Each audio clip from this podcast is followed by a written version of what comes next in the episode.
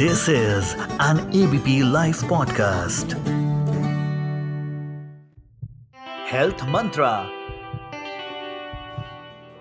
मेरा नाम डॉक्टर राजीव शर्मा है मैं गैस्ट्रोएंटोलॉजी व लिवर विभाग में पारस जेके हॉस्पिटल में एज ए एसोसिएट कंसल्टेंट के पद पे कार्यरत हूँ जैसा कि हम सब जानते हैं, पेट और गले में जलन होना, ये आमतौर पर बहुत ही इंपॉर्टेंट सिम्टम है जिससे मरीज़ काफ़ी ग्रसित होते हैं और गैस्ट्रो ओपीडी में दिखाते हैं।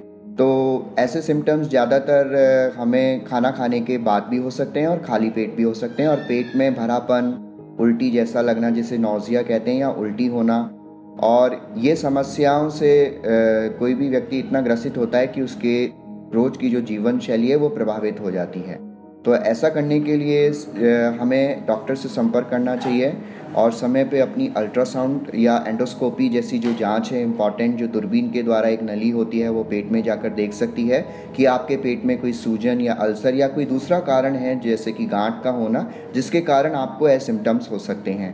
तो सबसे पहले जैसा मैं आपको इसके बारे में जानकारी दूँगा मोस्ट इंपॉर्टेंट है लाइफ स्टाइल अपनी जीवन शैली और आपकी डाइट पैटर्न क्या है। तो आपको ज़्यादातर जहाँ तक हो मिर्च मसाले का उपयोग कम करना है, खाने में चाय का उपयोग, जो गर्म चीज़ें हैं, पदार्थ हैं, उनका उपयोग कम करना है। पानी का साफ़ सुथरा सेवन होना चाहिए। खाना पीना जितना हो, बाहर का ना हो, घर का ही होना चाहिए। ज़्यादा फैटी आइटम्स, जिसमें घी, तेल, चिकनाई पदार्थ है, ये कम से कम लें। इसके अलावा रोज़ आप व्यायाम करें और कोई भी अनावश्यक दर्द की दवाइयाँ ना लें, जिससे आपके पेट में सूजन हो सकती है। और आप थोड़ा बहुत ये सब भी से अगर आपको सिम्टम्स नहीं रिलीव होते हैं डाइट लाइफ स्टाइल पैटर्न में तो आप अपने डॉक्टर से संपर्क करें। डॉक्टर आपकी तुरंत जाँच करेगा, आपको कुछ दवाइयाँ देगा और आपके जीवन में इन सब चीज़ों के जो मिलाप से आप एक बहुत ही अच्छा चेंज पा सकते हैं। तो पेट में जलन होना से आप बिल्कुल ना घबराएँ स्ट्रेस ना लें।